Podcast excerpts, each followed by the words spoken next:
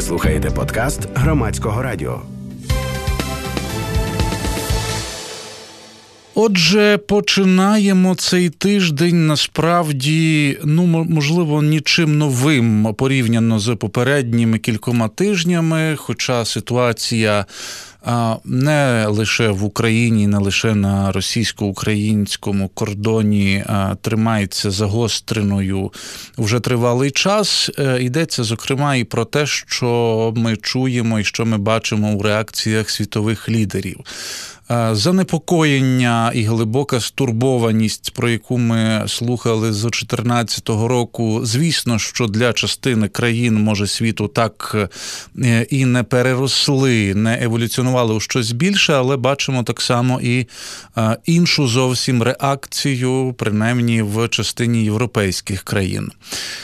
З нами розмовлятиме в цій частині нашої програми е, Наталія Кудрик, вона журналістка, спеціальна кореспондентка Радіо Свобода в Італії. Ми е, поговоримо про те, що кажуть в Італії на цю тему, на тему російсько-української війни.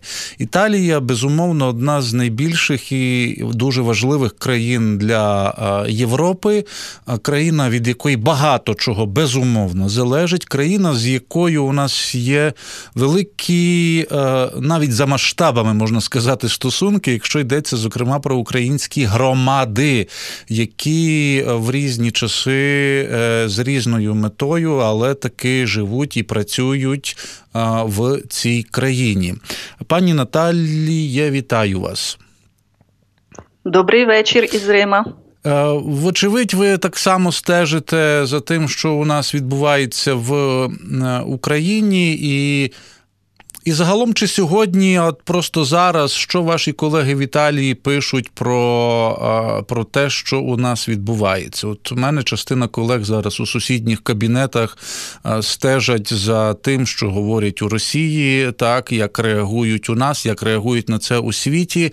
І цікаво довідатися, чи перші сторінки, шпальти, газет, журналів, чи в першому блоці, в перших хвилинах новин лунає тема України, якщо лунає, то в який спосіб?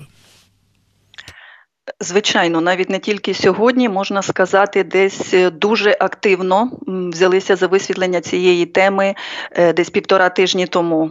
Всі телеканали, усі газети, на всіх інтернет-сайтах е, перші новини, спецрубрики, спецпрограми, прямі ефіри, включення численні кореспондентів італійських з України, при тому з різних міст, е, йде буквально топ-тема, уже не вщухає е, понад півтора тижні. І це дуже активно все помітно. Велика дуже увага до України. І є таким великим позитивним моментом е, цього часу можна назвати той факт, уже помітно, що нарешті італійці зрозуміють, що Україна не Росія. Це я так попередні для себе підсумки такі вже зробила, бо вже стільки про це говорить. Потім, завдяки активності і українській громаді, е, тут помітно, що вже дуже повільно, звичайно, не так можливо це як в Польщі чи там ближчих до України країнах, правильно, але дуже помітно, помітно деякі зрушення є. Є, звичайно, і негативи, але загально так, щоб відповісти на ваші запитання, говорять і дуже багато говорять. Ну, вже питання, що і як саме говорять, тут вже є нюанси. Я думаю, що частково ці нюанси ви нам е, так само озвучите. Ну, от я просто дивлюся. Зараз деякі ресурси новинні і і, і просто самі заголовки. Там Ізраїль переводить посольство з Києва до Львова. Байден почав екстрену нараду е, нацбезпеки е, США через ситуацію е, в Україні. Зеленський скликав екстрене засідання РНБО. Путін повідомив Шольцу і Макрону, що підпише указ про ну і так далі. Тобто, це по суті новинна стрічка українська остання останнього часу, останніх тижнів. А, Ну, вона ну, майже... бачите, Італії ви не зазначили. Щось про Італію заголовку я не почула від вас. Про Італію не зазначив. Так, от, власне, я до цього і і веду. Так. Може, це моє припущення, але якихось особливих новин, заяв е, різких, не дуже різких. Е, таке враження, що в Італії такий своєрідний, принаймні, публічний нейтралітет, чи вона його намагається в, утримати в цій історії, але я можу помилятися. Скажіть ви, будь ласка. Е, так, маєте рацію в тому плані, що цього нейтралітету країна дуже хоче дотримуватися, і дуже помітно, е, що і по медійній сфері, як це все висвітлення йде, і навіть е, як журналісти подають інформацію, особливо на початку, це десь було, скажімо, ще у грудні і в січні. Інформація подавалася анонімна дуже часто із дипломатичних довірених джерел.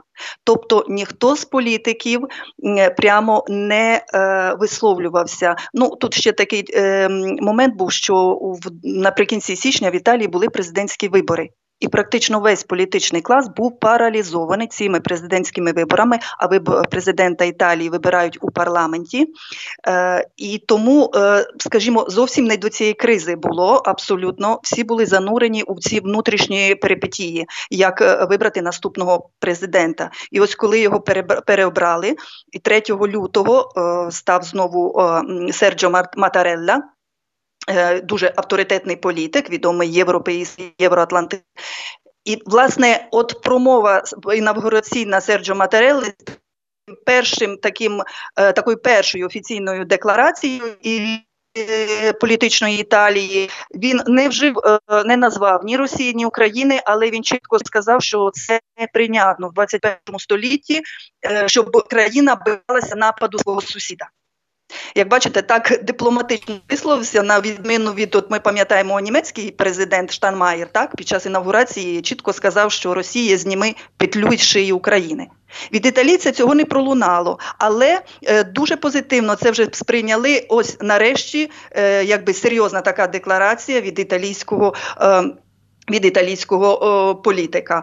Е, решта е, політиків будь-якої партії, будь-яких політичних спрямувань е, дуже довго про це не говорили. І от коли давали цитати із залаштункових, скажімо так, із кабінетів їхнього міністерства закордонних справ, власне, деякі дипломати анонімно пояснювали, що ну а мовляв, як же ж ну зараз ніхто не говорить, бо і вибори президентські, і, і раптом щось скаже скажеш, а так станеться, як із військовокомандувачем у Німеччині. Пам'ятаєте, який подав у відставку? А через висловлювання тобто, а, то, так, висловлювання того військовопосадовця. І і це він конкретно нічого не сказав, але це настільки, знаєте, правдиво відображало от загальну тональність і і по політичної кухні італійської, що власне під вони про це думають, що треба дум про з Росією е, треба мати хороші стосунки, і треба дослухатися її думки. І треба е, зрозуміти Путіна, що насправді він хоче, але вголос про це ніхто не говорив, тому що ну офіційно Італія підтримує конструктивний політичний діалог з Україною, підтримує Кримську платформу е, і територіальну цілісність України, суверенітет. Але все це заяви в рамках НАТО, е, НАТО і в рамках Євросоюзу, особливо. Тобто ми вас підтримуємо. Окремо ініціативність, якусь особливу країна не проявляє. І ось зараз е, з'явилася, бачите, ви не прочитали заголовок, але. От в Італії зараз повідомляють, що е, найближчим часом, може навіть наступного тижня. Так. Щось наступного тижня, пані Наталю. Так, ви є вже з нами знову. Та наступного тижня, от тут урвався зв'язок. Я перепрошую так, бо це е, видно, дзвінок перервав. Наступного тижня Маріо Драгі, прем'єр-міністр Італії. Наступного добре? Так, зараз чути. Наступного тижня Маріо Драгі має виїхати до Москви і говорити із Путіним, і саме про те, що його попросив по телефону Володимир Зеленський організувати зустріч е, президента України і президентів Росії. І як е, перед журналістами висловлювався Маріо Драгі, було видно, звичайно, і це коментують тут коментатори. Що це дуже нелегка місія, дуже складна е, для віце-прем'єра для прем'єр-міністра Італії. Ну з приводу постаті Маріо Драгі, це можна окремо говорити.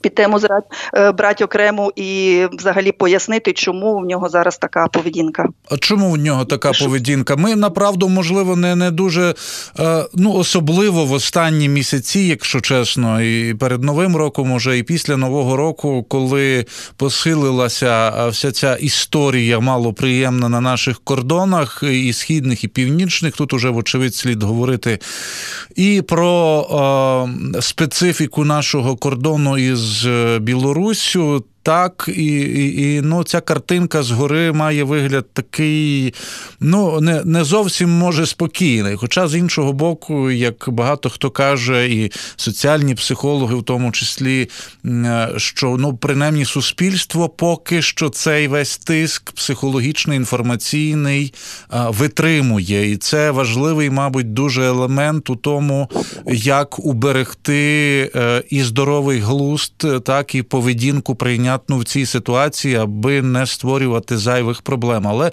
звісно, що це питання, які хотілося би контролювати і надалі, і якось ослабити напругу, яку створює Російська Федерація. Про Маріо Драгі, що би нам треба знати? Ну, бо ви е, так ви так заінтригували. Ви так, так заінтригували. Е, так, я перепрошую. Я ж кажу, що власне через ці наші проблеми на кордонах, можливо, ми менше дивимося, що відбувається в країнах е, далі за Польщу. Ну, я вам скажу чесно, якщо навіть і не було такого загострення, дуже дуже рідко звертаються з України, дуже рідко цікавляться Італією. Е, Бачите, нам ми завжди е, ламентуємо, і нам хочеться, щоб про нас всі знали про наші проблеми. Але коли, наприклад, в Італії був була міграційна криза, так ви знаєте, цей масовий потік мігрантів і все якось я не думаю, що там в Україні сильно цікавилися, і власне особливих е, не було такого сильного переживання. Хоча, звичайно, я не порівнюю феномен війни і міграції, але в загальному. Е, з приводу Маріо Драгі поясню, чому. Е, річ у тому, що це ж дуже відомий авторитетний політик, е, авторитетний банкір. Він же очолював Європейський центральний банк і минулого року, коли його президент Італії сталася урядова криза, і президент Італії його призначив бути взяти за кермо цей уряд коаліційний, та, так званий половина там техніків в цьому уряду, половина політиків. І Йому всі міжнародні, особливо оглядачі, пророкували дуже велике майбутнє і не лише як прем'єра Італії, а саме насамперед як європейського лідера, тому що він дуже сильні контакти має у Європі, е, зокрема з керівництвом. Сполучених Штатів і також дуже такий на рівні дуже цінується і в інституціях у Євросоюзі. І тому казали, що власне, оскільки Ангела Меркель відійшла, Е, Макрон переймається проблемами передвиборними своєї президентської компанії. От саме Маріо Драгі має опинитися у потрібному місці в потрібний час. І до того він тоді таки почав. Е, от минулого березня був конфлікт, можливо, пам'ятаєте, шпигунський в Італії, коли затримали шпигунів росіян. Так, так. Тут на гарячому, і Маріо Драгі розпорядився відразу вислати тих двох росіян. Ну, це такий тут, знаєте, навіть землетрус був, тому що для Італії це була така надзвичайна подія, е, тому що шпигунами країна просіяна кремлівськими агентами. Їх тут е, чимало ось в Італії? е, повідом. В Італії, вся Італія так кажуть, що десь тільки при посольстві Росії, десь близько сотні їх працює. Тут журналісти проводять розслідування, про все це пишеться, але це дуже сильно не афішується. І ось тільки коли стався цей скандал. Е, шпигунський, тоді почали про це трохи писати. Але знову ж таки поговорили, поговорили, нібито політичні сили всі так скромно засудили, але далі ну, вигнали тих е, дипломатів, і і все, в принципі, особливих таких різких заяв не було. Потім була заява Маріо Драгі, він назвав Ердогана диктатором. І тут усі почали говорити: ну дійсно, оскільки він не політик, не переживає за якісь свої політичні амбіції. Маріо Драгі є дійсно незалежним гравцем у політиці Італії, що для країни дуже незвично. Але коли прийшла справа ось висловлюватись з приводу Росії і Володимира Путіна, то тут всі помітили, що звичайно. Вже що, що, а перед Росією, якби традиційно, Італія є доволі поблажливою. Хоча а, його промову, о, його виступ на прес-конференції в кінці минулого року, він дуже він регулярно наприкінці минулого року він регулярно говорив із Путіним по телефону, але ніхто не знав толком, що він думає про Путіна. Він не висловлювався особливо відкрито. Журналісти ставили один одному запитання, як же ж дізнатися, бо він взагалі малослівний політик, рідко виступає. І ось наприкінці минулого року на прес-конференції він сказав, що як Європа на сьогоднішній день, на жаль, не може без Росії, без російського газу, і тому. Хочеться чи не хочеться, ну мовляв, треба треба продовжувати mm. взаємодію з ним. І цей виступ назвали як е, не критикували, назвали доволі прагматичним, тому що дійсно, от зараз, наприклад, і яке є висвітлення цієї кризи в італійських медіа, а все таки дуже велику увагу приділяють е, прагматичним цим питанням, що станеться з Італією, як це вплине на країну? Оця якщо дійсно почнеться оця велика, велика війна. війна. Що буде з нашим газом, звідки візьмемо? А подивіться споживчий а от давайте кошик, тут, як тут лише пані Наталі. Я лише нагадаю, що е, Наталія Кудрик з нами розмовляє. Вона журналістка і спеціальна кореспондентка Радіо Свобода. Вона мешкає 16 е, років в Італії у Римі. і Зараз е, з столиці Італії веде з нами розмову на громадському радіо у програмі Громадська хвиля. І ми на тлі того всього, що відбувається в Україні, звісно, що стежачи так само за подіями, як вони розвиваються, вони розвиваються ну, досить стрімко в останні тижні, е, навіть так, і це. Я не знаю, як це до речі, як це все прочитується в Італії. Вочевидь, ви спілкуєтеся із е, так само із українською громадою, ну частково з українцями. А, от, оця, от цей момент очікування чогось весь час він же виснажує насправді. Як воно бачиться звідти? Спокійніше, що ви далеко від кордонів, чи навпаки, можливо, знаєте, як ми в ці дні згадуємо згадуємо і події Майдану так само, е, і часто можна почути від учасників, е, хто був на Майдані, в тому числі в ці дні в е, лютневі 2014 року, що тут було спокійніше, ніж удома перед телевізором. Причому тут був ризик бути пораненим і навіть загинути. Так, от як сприймаються ці новини з Італії вами, зокрема, і можливо іншими українцями, з якими ви спілкуєтеся, або й італійцями? Угу. Окей, ну тоді давайте почну е, з українців, оскільки перша частина стосувалася українців. Е, е, Так, чесно сказати, я коли спілкуюся зі своїми родичами, я відчуваю, що вони спокійніші, ніж я, наприклад. І так дивлюся з іншими людьми, хто говорю. Дуже багато з українців, яких зустрічаю. Звичайно, у нас питання насамперед про це. І багато хто питається: а як твої, а як е, хтось в когось проблеми, там е, батьки похилого віку, діти малі, і як уже думають раптом, що чи їх як їх перевести сюди.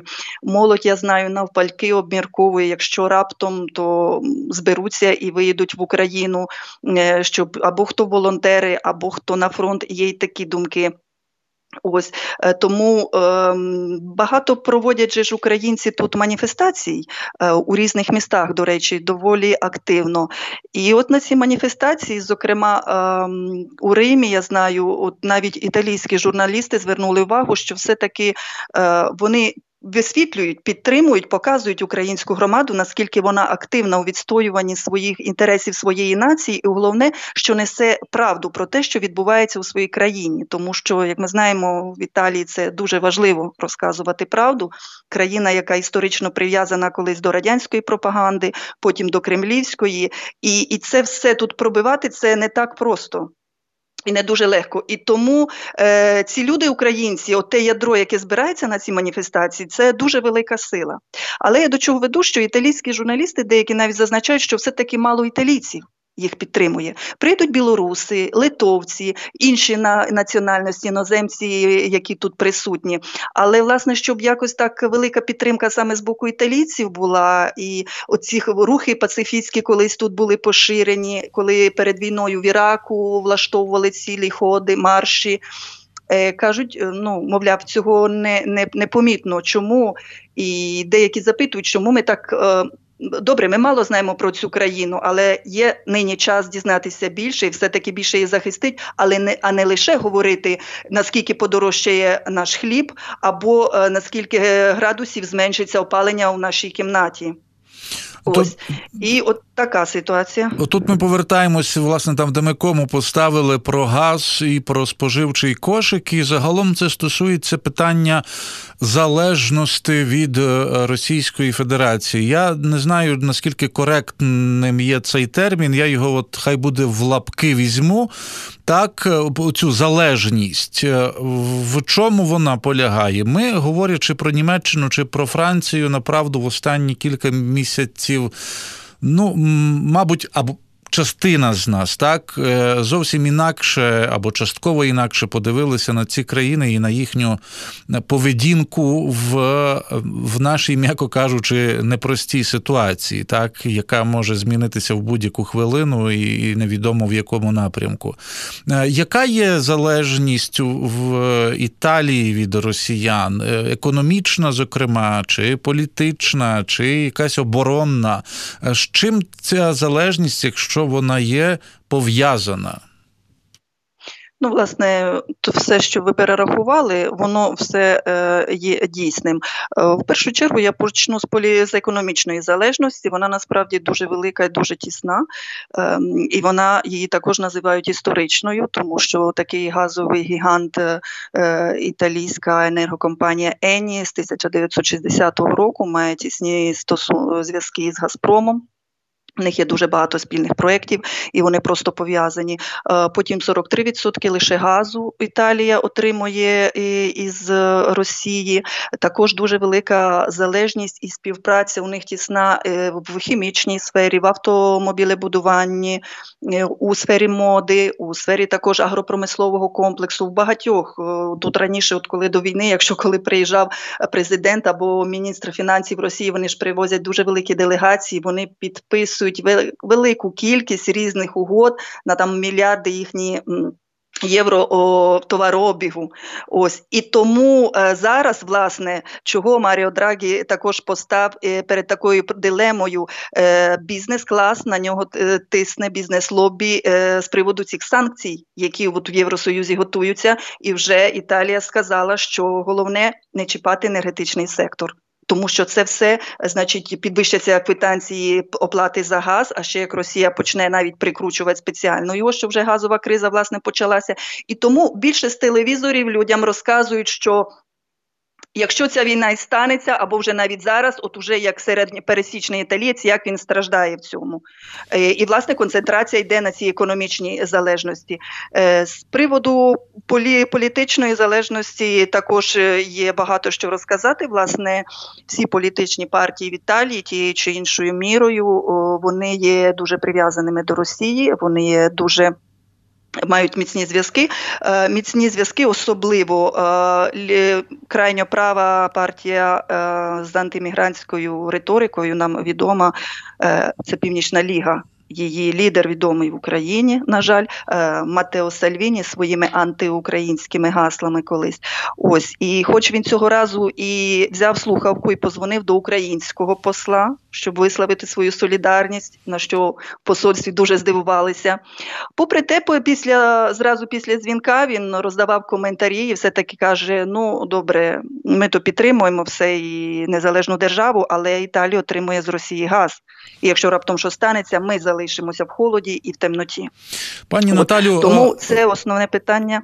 Також іще можна е, я з приводу політики хочу додам, що додати важливе, що на жаль, навіть про європейські ліберальні політики в Італії також е, ну вони не займають такої відвертої проукраїнської позиції. Mm. Вони всі говорять так, от як вирішить Євросоюз, і все таки, який би той Путін не був. Ну а однак з ним треба треба говорити. домовлятися.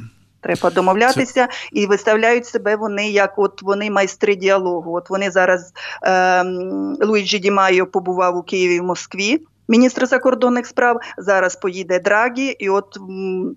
Мовляв, ця естафета, яка перейшла до Італії, е, зараз от нібито сподіваються, що на діалог е, такий великий від італійців.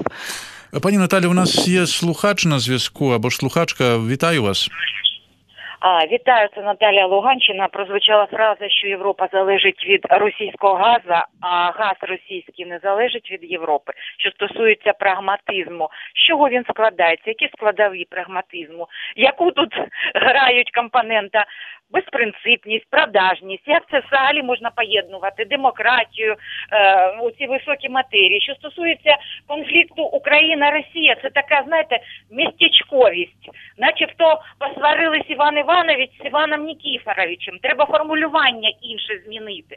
Це порушення міжнародного права, міжнародного життя, а не якась там Україна з Росією посварилась. Мене дуже цікавить, як взагалі м, формуються оце. Ну ми всі прагнемо до Євросоюзу. Тобто, якщо ми вступимо, не дай Боже, до Євросоюзу, хватить нас союзів, то ми також будемо залежати все одно від Російської Федерації. Який сенс тоді з одних союзів до інших, як і ті, і ті залежать від Російської Федерації? Пані Наталю, зрозуміли вас. От е, Наталя Кудрик, журналістка і спеціальна кореспондентка Радіо Свобода в Італії. Сьогодні є гостею нашої програми. А ця програма називається Громадська хвиля.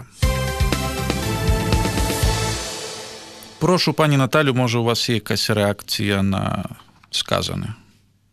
Звичайно, що і Росія залежить від того, чи італійці або загалом європейці будуть купувати у них е, е, газ. І власне у цьому напрямку Володимир Путін уже дуже добре працює, особливо з італійськими підприємцями, тому що вже в кінці січня е, проводить і навіть ось в кінці січня провів з представниками великого італійського бізнесу відеозв'язок, що навіть уряд був проти. Але при представники приватного бізнесу зустрілися з ним через відеозв'язок, і він запевнив, що з вами все буде добре. Робіть тільки довгострокові контракти, буде е, ціна за газ за цінами нижче ринкових. І з Італією дуже міцні стосунки маємо, і нічого не має статися. Буквально е, кілька днів тому у Мілані в Генуї зустрічалися кремлівські банкіри із італійськими підприємцями, і також вони говорили: ну можна зрозуміти, що вони не обговорювали питання е, війни. Хоча я думаю, про це йшлося. Про ці зустрічі не повідомляється, вони закриті. Якщо ти звертаєшся до представників цих е, компаній, які там були присутні, вони абсолютно не коментують і не хочуть е, говорити із журналістами. А я хотіла додати з приводу, от пані згадала про містечковість, що конфлікт тільки між Росією та Україною. До цього часу, до цієї кризи, е, дійсно саме в Італії дуже багато так і думали, що хай Україна з Росією самі вирішують ті питання. Особливо така поширена думка була. Хай там чубляться, помиряться якось самі, а нам, ну якби ми підтримуємо Україну, але головне із Росією не втрачати особливо цей зв'язок. І ось зараз під час цієї кризи, е, хоч і дуже повільно, але все-таки, звичайно, превалює, цікавляться більше інтересами Росії. Але також е, можна сказати, що вже більше увага власне і до е, саме. Італійського українського українського питання і до точки зору Києва. Хоча, звичайно, хотілося б, щоб більше розказували і докладніше власне позицію Києва і саме українського народу. Тут питання так само стосується і історії. Ми загалом бачимо, що в цій війні, а в Україні і Росії вона насправді довша, ніж е, з 2014 року. Вся ця історія триває дуже довго. Як кажуть філософи, історики, так це все ну навіть е, такі цивілізаційного характеру речі, і і, і це не про не про газ, уже не про електрику. Ми чуємо весь час ці апеляції до совєтського минулого, до імперського минулого, власне, сам конструкт руського міра, так званого. Е, це, це теж все, е, так би мовити, тло і причини війни насправді. Дуже часто росіяни апелюють до Другої світової і, і до перемоги перемоги над нацизмом і фашизмом. І ми чуємо і бачимо німецький цей сентимент певний, так е, і ну, мовляв, Росія, Совєтський Союз, але читай Росія там постраждав, і, і, і от німці з багатьох причин не можуть, наприклад, долучитися там до або допомагати нам так, як Британія чи США. Чи є якісь ці травми Другої світової і в італійців через ну, зрозумілі цілком об'єктивні, у тому числі причини? І, І чи є це теж може якоюсь травмою із минулого? Ви знаєте, саме цей аспект, е, він, на відміну від німців, тут е, в Італії не дуже обговорюється, і я навіть спілкувалася з істориками. Е, про це не дуже йдеться, тому що загалом італійці вважають, що навіть вони і вступили у війну Другу світову в коаліції з Гітлером. Однак їхній великий партизанський рух багато зробив для того для визволення Європи від нацизму. І і тому е, якби вони також доклалися до звільнення Європи, і тому це не є таким поширеним тут наративом, що якимось чином ми особливо повинні покаятися. Е, коли відбуваються пам'ятні заходи у містечку Предапіо, де народився, є ем, ще там музей е, Беніто Муссоліні, Е, часто так скандально висвітлюють цю інформацію, ці заходи, які там відбуваються, і засуджують то, що е, ще є такі фанатики, які туди з'їжджаються і святкують там день його народження або інші такі заходи. А з приводу, от власне про що саме той аспект, що ви запитали, не дуже йдеться. Взагалі самі італійці про це, якщо от, е, навіть і зачіпаєш цю тему, починають навіть жартівливо відповідати, що ну ну що ж ти хочеш від нас від Італії? Ми такі, от війшли у Другу світову війну членами однієї коаліції, а вийшли з війну вже були на іншому боці з американцями і з іншими союзниками. Так що, власне, від цього залежить так, е, може залежить наша потім зовнішня політика. Що такий з іншого боку політичний часто стараються робити цей еквілібризм, така надто надто така обережність. Ось ну взагалі деякі запеклі критики зовнішньої політики Італії кажуть, що Італія у світі там міжнародній політиці вартує менше ніж Гондурас. Ну це звичайно вже перебільшення. Звичайно, третя економіка країни, третя економіка Євросоюзу.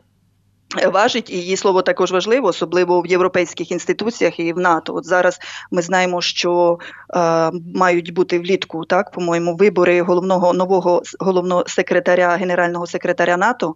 І, до речі, Італія сподівається висунути свою кандидатуру, і вони думають, що саме от вони надалі можуть, от з приводу російсько-української кризи, е, робити навіть більший вплив, тому що вже кажуть, вже черга надійшла від кандидата від середземноморської країни від півдня.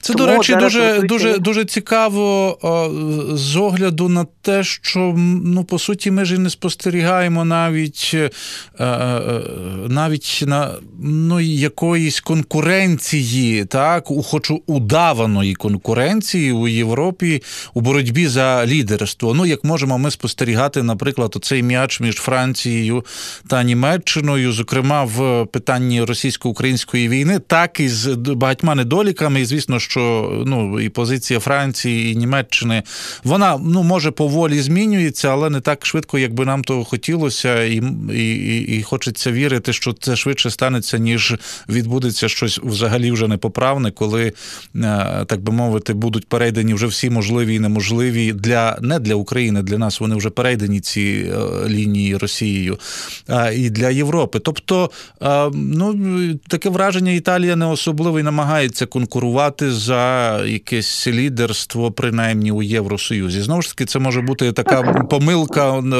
нашого мого сприйняття конкретно звідси.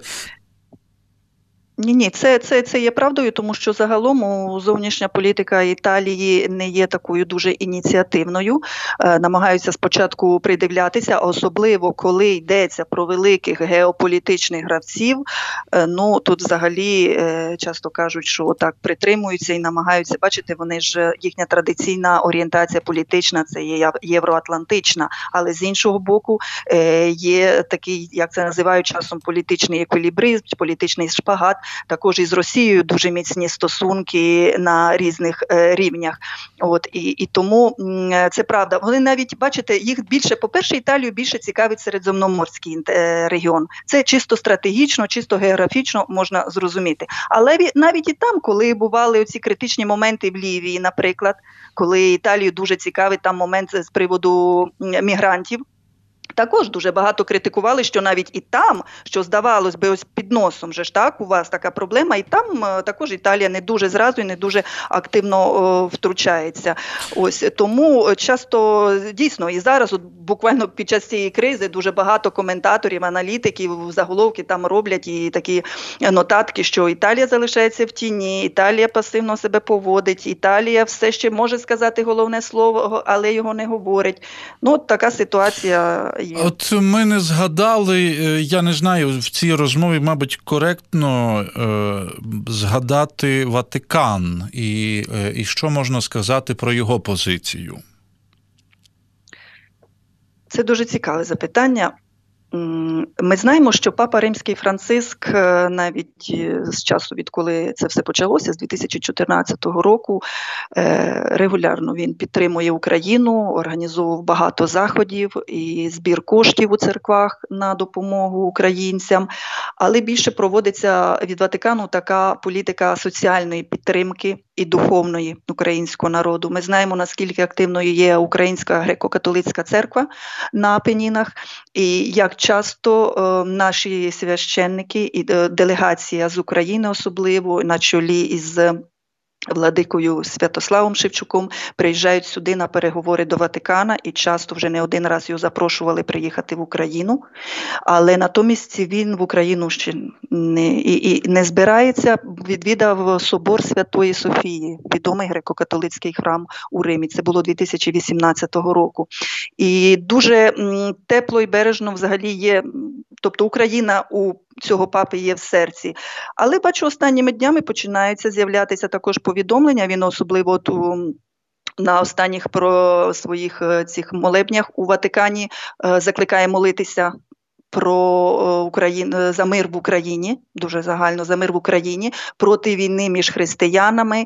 І деякі вже глядачі пишуть, що все-таки бо за такої ситуації можна б вже сказати слово трошки і сильніше і зайняти якусь позицію, оскільки вже зрозуміло, мовляв, хто є агресором. Не така вже і ситуація е, непомітна. Ну і однією з причиною тут можна назвати, звичайно, що він дуже не хоче, дуже леліє стосунки із московським патріархатом. А як Московська православна церква ставиться до цього конфлікту, ну нам відомо. Також відомо, що при святому престолі дуже сильно діє підкилимна російська дипломатія. Коли Таке враження, що вона ця дипломатія всюди діє. Знаєте, ці е, всюди, насправді правильно. колись, так. навіть не колись, а ще якихось там років 10, так можна було почути е, і і в нас в Україні е, от ці думки іронічні угу. про, про це засилля просто по всьому світу. А на жаль, оця вся іронія вона стала гіркою, бо ну, ми бачимо направду, скільки в багатьох країнах виявляється цих малоприємних історій, пов'язаних із Російською Федерацією. Пані Наталю, про що говорять італійці на вулиці? Е, колеги ваші, десь сусіди, я не знаю, за кавою у парку, в автобусі. Чи ця тема зринає в якийсь спосіб? Звісно, що ну це кілька тисяч кілометрів, і це трошки далеченько. Е, чи ми особливо там переймаємось, що відбувається на схід від нас? Ну, от про Казахстан недавно. Ну, от кілька днів поговорили, побули, як то кажуть, експертами в у, у соцмережах, та й та й все, що зараз там, та чи багато ми матеріалів в Білорусі навіть сусіди, але це все одно mm-hmm. десь за межами, і, і, і ну, ти уявляєш собі це, що воно не зачепить ніяк. Е, чи говорять? Говорять в якийсь спосіб, чи вам підтримку якусь висловлюють, або навпаки, може, якісь негативні ви чуєте коментарі щодо цієї ситуації? Зрозуміла. Ну, звичайно, говорити про те, що десь ти їдеш в автобусі чи перебуваєш у магазині, щоб це було на устах тут у людей, е, це я би сказала неправду. Переважна більшість населення живе своїми проблемами, ті щойно відходять від пандемії, у кожного економічні різні свої проблеми, і це дуже ще далека, як би там не було країна, попри те, що тут у багатьох сім'ях українські жінки прибирають, доглядають їхні сім'ї, і, але ясно, що люди якби думають про свої нагальні власні проблеми. Ось я вам розкажу, але звичайно є зацікавлення і буває. Я вам розкажу такий приклад. Я днями буквально дзвонила е, в одну газову компанію. Мені треба було повідомити, е, скільки мої дані з приводу газу, щоб мені там нарахування прийшло. І завжди, коли ну питають мене прізвища, а після того запитання має бути номер лічильника і да, і інші технічні дані. І тут після прізвища мене зразу е, цей чоловік питає: е, Сеньора, ма ну так а Путін буде щось робити чи не буде? І він нібито з іронією, а потім так ми з ним розговорилися, і він дійсно був зацікавлений цією проблематикою. А в мене, а я навіть була дуже здивована. Я чекала зовсім іншого запитання, і коли вже якби на такому рівні тебе запитують, звертаються, то це ну вже свідчить про те, що таки є багато людей, які поінформовані і цікавляться. Ось з приводу є деякі люди звертаються, звичайно, можливо, не настільки, як би нам того хотілося. Не всі запитують, як там наші рідні, як е, відбувається все, як ви переживаєте, але то є не настільки так масово, як ми можемо собі звичайно уявляти. Пані Наталію, дякую вам за участь у цій програмі. Ми з одного боку говорили, начебто, про далеку в цій ситуації нам країну Італію, але з іншого боку, про те, як події у нас відбуваються на тому, що там відбувається, і, і чому немає якоїсь гострої реакції е, на захист України, е, так а навпаки, така політика невтручання, політика нейтралітету, коли одна величезна країна у нас під боком, по суті, усіма можливими і неможливими засобами намагається знищити нашу країну. Дякую вам, Наталія Кудрик, журналістка, спеціальна кореспондентка Радіо Свобода в Італії, була з нами на зв'язку. В першій годині нашої програми. Ви слухали подкаст громадського радіо.